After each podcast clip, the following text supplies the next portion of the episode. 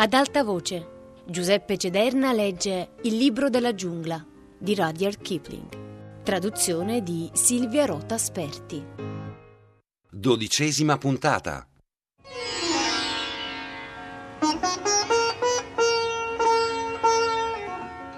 Tumai degli elefanti. Ricorderò chi ero.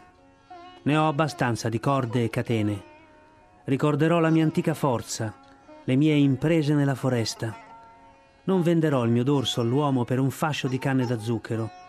Tornerò dai miei fratelli, dai compagni che vivono nella foresta.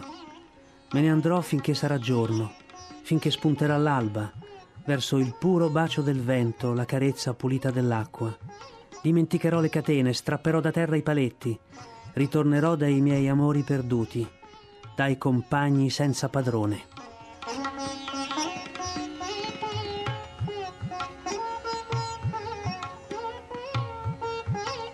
Kalanag, che significa serpente nero, aveva servito il governo indiano per 47 anni, in tutti i modi in cui un elefante potrebbe servirlo.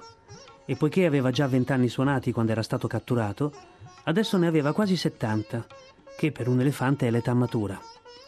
Ricordava quando, con una grossa fascia di cuoio sulla fronte, aveva tirato un cannone sprofondato nel fango. E questo era successo prima della guerra afghana del 1842 quando non era ancora nel pieno delle forze. Sua madre, Rada Piari, ossia Rada la Bella, che era stata catturata nella stessa battuta con Kala Nag, gli aveva insegnato, quando ancora non aveva perso le zanne da latte, che agli elefanti paurosi capita sempre del male. E Kalanag aveva capito che era un consiglio saggio, perché la prima volta che aveva visto esplodere una granata era indietreggiato strillando contro alcuni fucili impilati e le baionette l'avevano punto nei suoi punti più delicati. Così, entro i 25 anni, Kalanag decise di lasciar perdere la paura e divenne l'elefante più amato e meglio custodito tra quelli che prestavano servizio per il governo indiano. Aveva trasportato delle tende pesanti anche 500 kg durante la spedizione nell'India del Nord. Era stato appeso al cavo di una gru e caricato su una nave, sulla quale aveva viaggiato per molti giorni, gli avevano fatto portare un mortaio sul dorso attraverso uno strano paese roccioso molto distante dall'India e aveva visto il cadavere dell'imperatore Teodoro a Magdala. Poi era tornato a bordo della stessa nave, meritevole, così dicevano i soldati, di ricevere la medaglia della guerra di Abissinia. Dieci anni dopo aveva visto i suoi compagni morire di freddo, di epilessia, di fame e di insolazione in un posto chiamato Ali Mujid, e in seguito era stato mandato migliaia di chilometri a sud a trainare e a catastare grosse travi di tech nei depositi di legnami di Mulmain. Là aveva quasi ammazzato un elefante più giovane e indisciplinato che si rifiutava di fare la sua giusta parte di lavoro. Dopo quell'episodio era stato esonerato dal trasporto di legname e impiegato con decine di altri elefanti appositamente addestrati nella cattura degli elefanti selvatici sulle colline di Garo.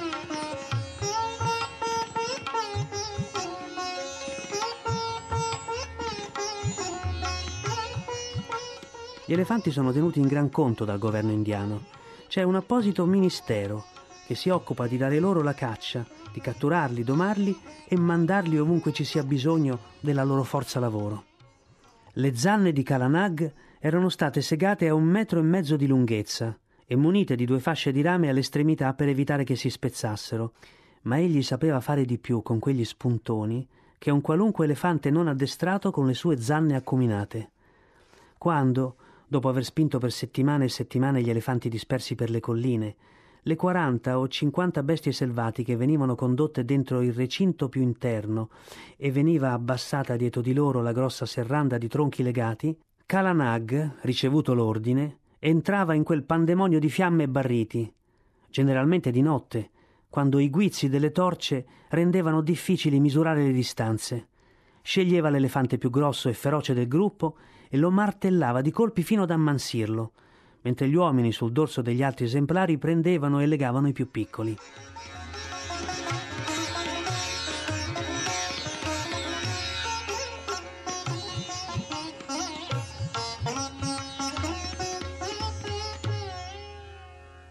Non c'era niente dell'arte del combattimento che Kalanag, il vecchio e saggio serpente nero, non conoscesse, poiché ai suoi tempi aveva resistito più di una volta all'attacco della tigre ferita e arrotolando la soffice proboscide per difesa, aveva scaraventato di lato la belva balzante con un solo colpo ben assestato della testa, un colpo di sua invenzione. L'aveva scaraventata a terra, poi vi si era inginocchiato sopra con le sue ginocchia enormi, fino a farle esalare l'ultimo rantolo e a ridurla a un ammasso di pelo striato che aveva poi trascinato via per la coda. Sì, disse Tumai il Grande, il suo conducente, figlio di Tumai il Nero, che lo aveva portato in Abissinia e nipote di Tumai degli elefanti, che aveva assistito alla sua cattura. Sì, Serpente Nero non ha paura di nulla tranne che di me. Ha visto tre generazioni di noi nutrirlo e strigliarlo, e vivrà fino a vedere la quarta. Ha paura anche di me, disse Tumai il piccolo, vestito di un solo straccio, rizzandosi in tutta la sua altezza di un metro e poche spanne. Aveva dieci anni ed era il figlio maggiore di Tumai il Grande. Secondo l'usanza, una volta cresciuto avrebbe preso il posto di suo padre in groppa Kalanag e avrebbe impugnato il pesante Ancus di ferro, il pungolo per gli elefanti, che era stato levigato dall'uso da suo padre, suo nonno e suo bisnonno. Sapeva quel che diceva perché era nato all'ombra di Kalanag, aveva giocato con la punta della sua proboscide prima ancora di sapersi reggere in piedi e l'aveva portato ad abbeverarsi non appena aveva imparato a camminare e Kalanag non si sarebbe mai sognato di disobbedire agli ordini della sua vocina stridula, come non s'era sognato di ucciderlo il giorno in cui Tumai il Grande aveva portato il bimbetto bruno sotto le zanne di Kalanag e gli aveva detto di salutare il suo futuro padrone.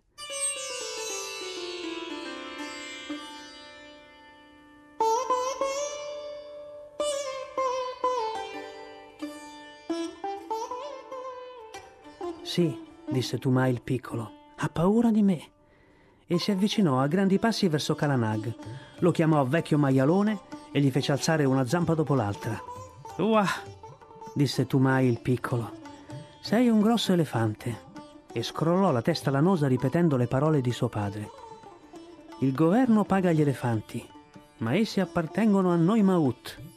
Quando sarai vecchio, Kalanag, verrà qualche ricco Rajah e ti comprerà dal governo perché sei grosso e ben educato. E allora non dovrai far altro che portare anelli d'oro alle orecchie, un palanchino dorato sul dorso e un panno rosso ricamato d'oro sui fianchi e guiderai i cortei reali.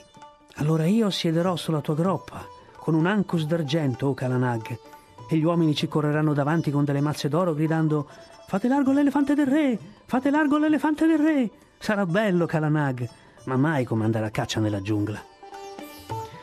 Mm, disse Tuma il grande. Sei proprio un bambino selvaggio come un cucciolo di bufalo. Questo correre su e giù per le colline non è il miglior servizio che tu possa fare al governo. Sto diventando vecchio e non mi piacciono gli elefanti selvatici. Dammi stalle di mattoni con uno scompartimento per ciascun elefante, grossi ceppi per legarli saldamente e strade ampie e pianeggianti dove farli esercitare, invece di questo accamparsi provvisorio. Ah, le caserme di Campore, quelle sì che erano belle. C'era un bazar nelle vicinanze e si lavorava solo tre ore al giorno. Tumai, il piccolo, ripensò alle stalle di Campore e non disse nulla. Preferiva di gran lunga la vita nell'accampamento e detestava quelle strade ampie e pianeggianti, le sgobbate quotidiane alla ricerca di foraggio e le lunghe ore in cui non c'era nulla da fare, a parte guardare Kalanag che si agitava legato a un paletto.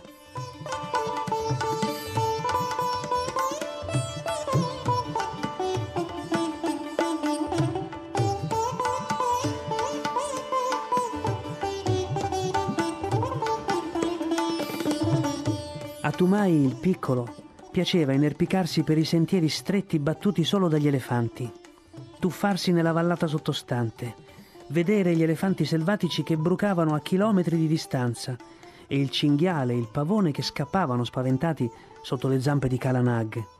Gli piacevano le tiepide piogge accecanti, quando tutte le colline e le valli fumavano, le belle mattinate velate, quando nessuno sapeva dove ci si sarebbe accampati la sera, il cauto e continuo inseguimento degli elefanti selvatici e la corsa pazza, le fiamme, il tumulto dell'ultima notte di caccia, quando gli elefanti si riversavano nel recinto come macigni di una frana, capivano di non poter uscire e si scagliavano contro i grossi pali per poi essere ricacciati indietro da grida, torce fiammeggianti e scariche a salve. In quell'occasione anche un ragazzino poteva essere utile, e Tumai faceva per tre. Brandiva la sua torcia, l'agitava e urlava come i migliori. Ma il bello arrivava quando bisognava far uscire gli elefanti e il Kedda, vale a dire la staccionata, sembrava il ritratto della fine del mondo. E gli uomini dovevano intendersi accenni perché non si sentivano le parole. Allora Tumai il piccolo si arrampicava in cima ad uno dei pali ondeggianti della staccionata, i capelli castani schiariti dal sole sciolti sulle spalle, simile ad un folletto alla luce delle torce. E non appena c'era un attimo di quiete, si udivano le sue acute grida di incoraggiamento a Kalanag, sopra ai barriti, ai calpestì, allo schioccar delle funi e ai lamenti degli elefanti legati. Mail, Mail, Kalanag, Kalanag, Mail! Avanti, avanti, serpente nero! Dandò, dagli con le zanne! Somalo, somalo, somalo, attento, attento! Maro, Maro, dagli, dagli, dagli! Attento al palo, arre, arre, ai, ai, ai, chiai, chiai, chiai, chiai! Gridava mentre la grande lotta tra Kalanag e l'elefante selvatico si spostava qua e là per il Kedda. E i vecchi cacciatori di elefanti si asciugavano il sudore dagli occhi e trovavano il tempo di fare un cenno a Tuma il piccolo, che fremeva di gioia in cima ai pali. Ma non si limitava a fremere. Una notte scivolò giù dal palo, si insinuò tra gli elefanti e lanciò il capo sciolto di una fune che era caduta ad un conducente intento a prendere al laccio la zampa di un elefantino recalcitrante. Gli elefantini danno sempre più problemi degli esemplari adulti. Calanag lo vide, lo prese con la proboscide e lo consegnò a Tumà il Grande, che lo schiaffeggiò lì su due piedi e lo rimise sul palo.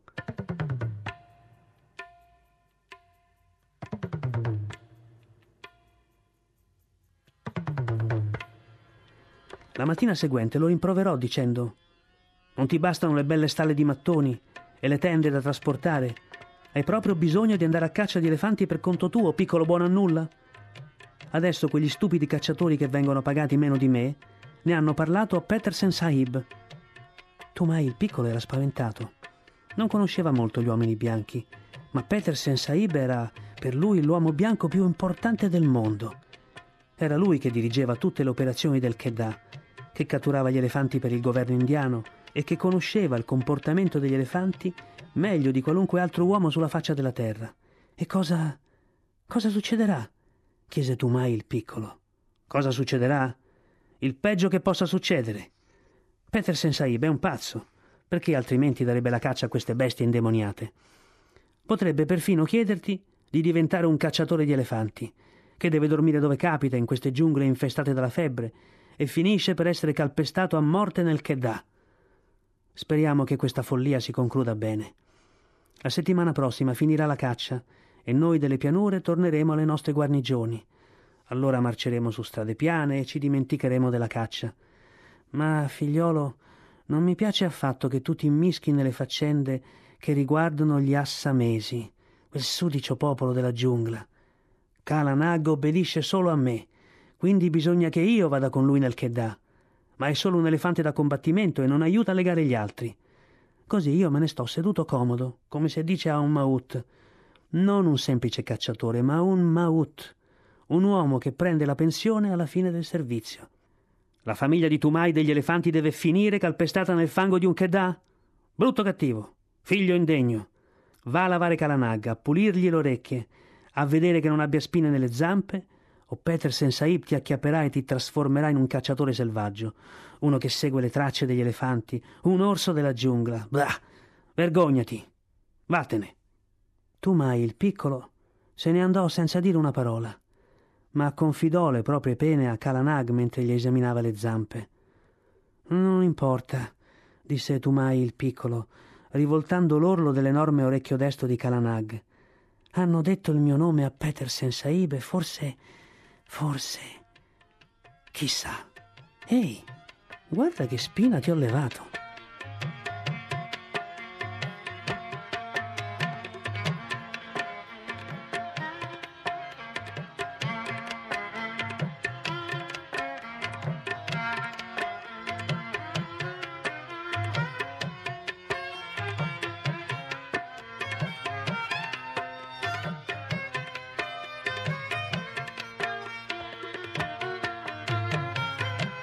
I pochi giorni seguenti furono impiegati a radunare gli elefanti, a far camminare avanti e indietro gli esemplari selvatici appena catturati tra una coppia già domesticata, per evitare che dessero troppe noie durante la marcia verso le pianure, e a fare l'inventario di coperte, corde e di tutte le cose che erano state consumate o perse nella foresta. Petersen Saib arrivò in groppa alla sua elefantessa, l'intelligente Pudmini. Era già passato con le paghe negli altri accampamenti sparsi per le colline perché la stagione volgeva al termine. Seduto a un tavolo sotto un albero c'era un impiegato indigeno che pagava i salari ai conducenti. Dopo aver ricevuto il denaro, ciascun uomo tornava al proprio elefante e si univa alla schiena pronta a partire. I cacciatori, gli inseguitori, i battitori e i lavoratori fissi del Keddah, che passavano tutto l'anno nella giungla, sedevano in groppa agli elefanti del contingente fisso di Petersen Saib, o erano appoggiati agli alberi con il fucile tra le braccia e si burlavano dei conducenti in partenza, ridendo quando gli elefanti appena catturati rompevano le righe e scappavano qua e là. Tuma il grande si recò dall'impiegato, seguito da Tuma il piccolo. E Macio Appa, il capo battitore, disse sottovoce a un amico. Ecco finalmente uno che avrebbe la stoffa per fare il cacciatore di elefanti. È un peccato mandare quel giovane galletto a mutare le penne in pianura. Petersen Saib, che era tutto orecchi, essendo abituato ad ascoltare il più silenzioso degli esseri viventi, l'elefante selvatico, si girò sulla groppa di Pudmini dove era disteso e disse Cosa c'è? Non ho mai conosciuto nessuno tra i conducenti delle pianure che avesse tanto spirito da legare un elefante morto. Non si tratta di un uomo, ma di un ragazzo. È entrato nel Keddah durante l'ultima battuta e ha tirato la corda a Barmao mentre cercavamo di separare dalla madre quell'elefantino laggiù con la macchia sulla spalla.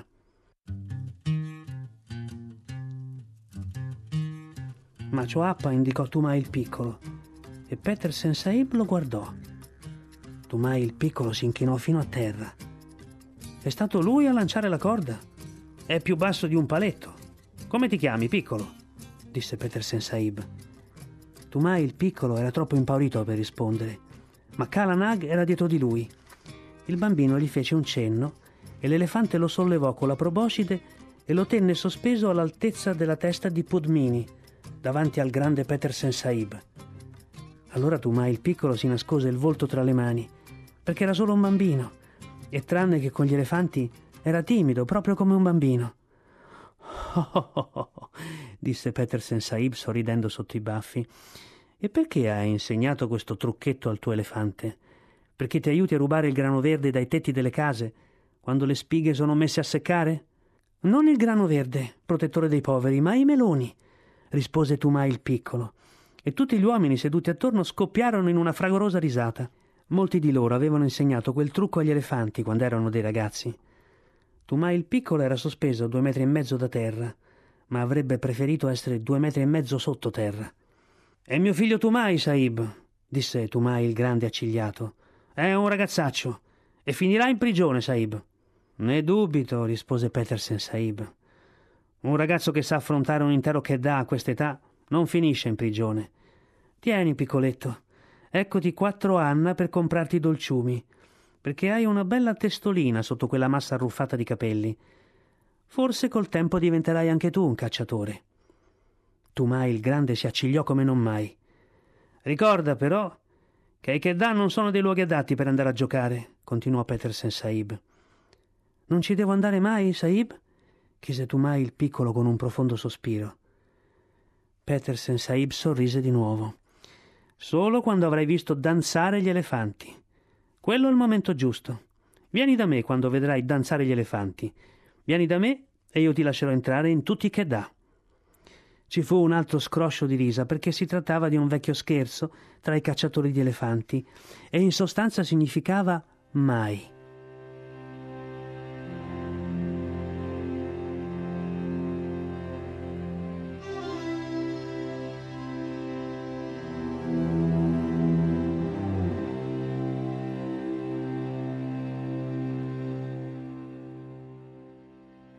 Nascoste nelle foreste ci sono grandi radure pianeggianti che vengono chiamate sale da ballo degli elefanti. Ma anche queste si trovano per caso e nessun uomo ha mai visto danzare gli elefanti. Quando un conducente si vanta della propria bravura del proprio coraggio, gli altri gli chiedono E sentiamo, quando è che hai visto danzare gli elefanti? Kalanag mise giù Tumai il piccolo, che si inchinò di nuovo e se ne andò insieme a suo padre. Diede la moneta d'argento da quattro anni a sua madre, che stava allattando il fratellino, e furono caricati tutti sul dorso di Kalanag.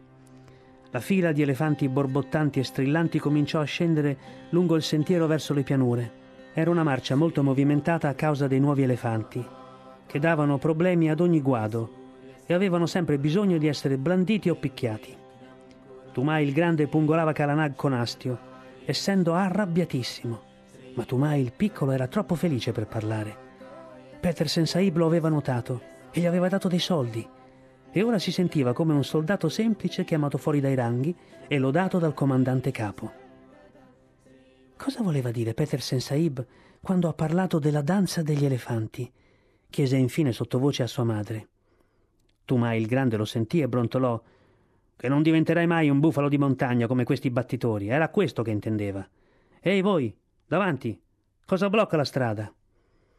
Un conducente assamese, due o tre elefanti più avanti, si voltò stizzito e gridò Porta avanti Kalanaga a insegnare le buone maniere a questo mio giovanotto. Perché Peter Sensaib ha scelto proprio me? per scendere insieme a voi, asini delle risaie. Mettiti di fianco con la tua bestia, tu mai, e lasciala pungolare con le zanne. Per tutti gli dei delle colline questi nuovi elefanti sono indemoniati. Oppure sentono l'odore dei loro compagni nella giungla. Kalanag colpì il nuovo elefante nelle costole, tanto da lasciarlo senza fiato, mentre Tumai il Grande diceva Abbiamo spazzato via tutti gli elefanti selvatici dalle colline durante l'ultima battuta. Siete voi che non li sapete guidare. Devo badare io all'intera colonna? Ma sentitelo, disse un altro conducente. Noi abbiamo spazzato le colline. Oh, oh, oh, oh, Siete molto saggi voi delle pianure. Solo un idiota che non ha mai visto la giungla non capirebbe che si sanno che le battute sono finite per la stagione. È per questo che tutti gli elefanti selvatici stanotte. Ma perché dovrei sprecare il fiato con una tartaruga di fiume? Cosa faranno stanotte? chiese Tumai il piccolo. Oh, piccoletto, ci sei anche tu? Beh, te lo dirò. Te lo dirò perché sei sveglio. Danzeranno e stanotte toccherà a tuo padre, che ha ripulito tutte le colline da tutti gli elefanti, fissarli per bene ai paletti. Che discorsi sono questi? disse Tumai il grande. Sono quarant'anni che di padre in figlio accudiamo gli elefanti e non abbiamo mai sentito simili fesserie sulle danze. Sì, ma un uomo delle pianure, che vive in una capanna, non conosce nient'altro che le quattro mura della sua capanna. Bene, lascia liberi gli elefanti stanotte, poi vediamo cosa succederà. Quanto alle danze, io. Io ho visto il luogo dove. Bappri bapp! Quante ansia il fiume di Hang! Ecco un altro guado. E dobbiamo far nuotare i piccoli. Fermatevi voi laggiù! E in questo modo, chiacchierando, litigando e sguazzando attraverso i fiumi, completarono la prima tappa e giunsero ad una specie di accampamento per i nuovi elefanti. Ma avevano perso la pazienza molto prima di arrivarci. Gli elefanti furono incatenati per le zampe posteriori ad alcuni tronchi che fungevano da picchetti e i nuovi elefanti furono assicurati con delle corde in più. Poi fu loro ammucchiato davanti il foraggio e quando, verso sera, i conducenti delle colline partirono per tornare da Petersen Saib, raccomandarono ai conducenti delle pianure di stare molto attenti quella notte e risero quando questi chiesero perché.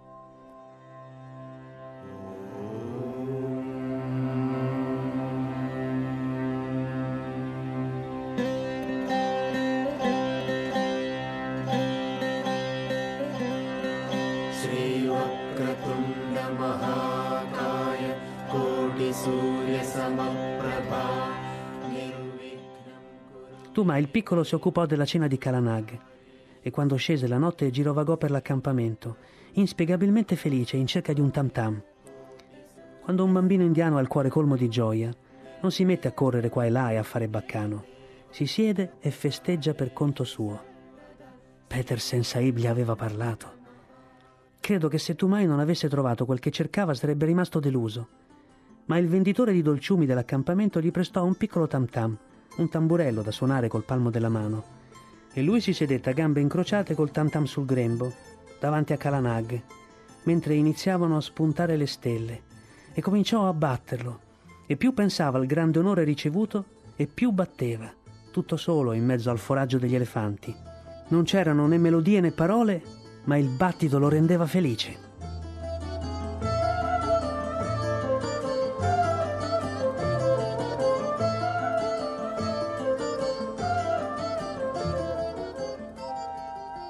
Di tanto in tanto i nuovi elefanti tiravano con forza le corde, stridevano e barrivano, e Tumai sentiva sua madre, che nella capanna dell'accampamento cullava il suo fratellino, cantandogli una vecchia canzone sul grande dio Shiva, che tempo addietro aveva detto a tutti gli animali quello che dovevano mangiare.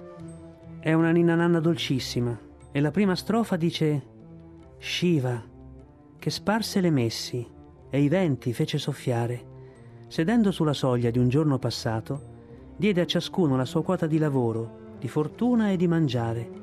Dal re al mendicante alla porta, tutte le cose creò Shiva il protettore.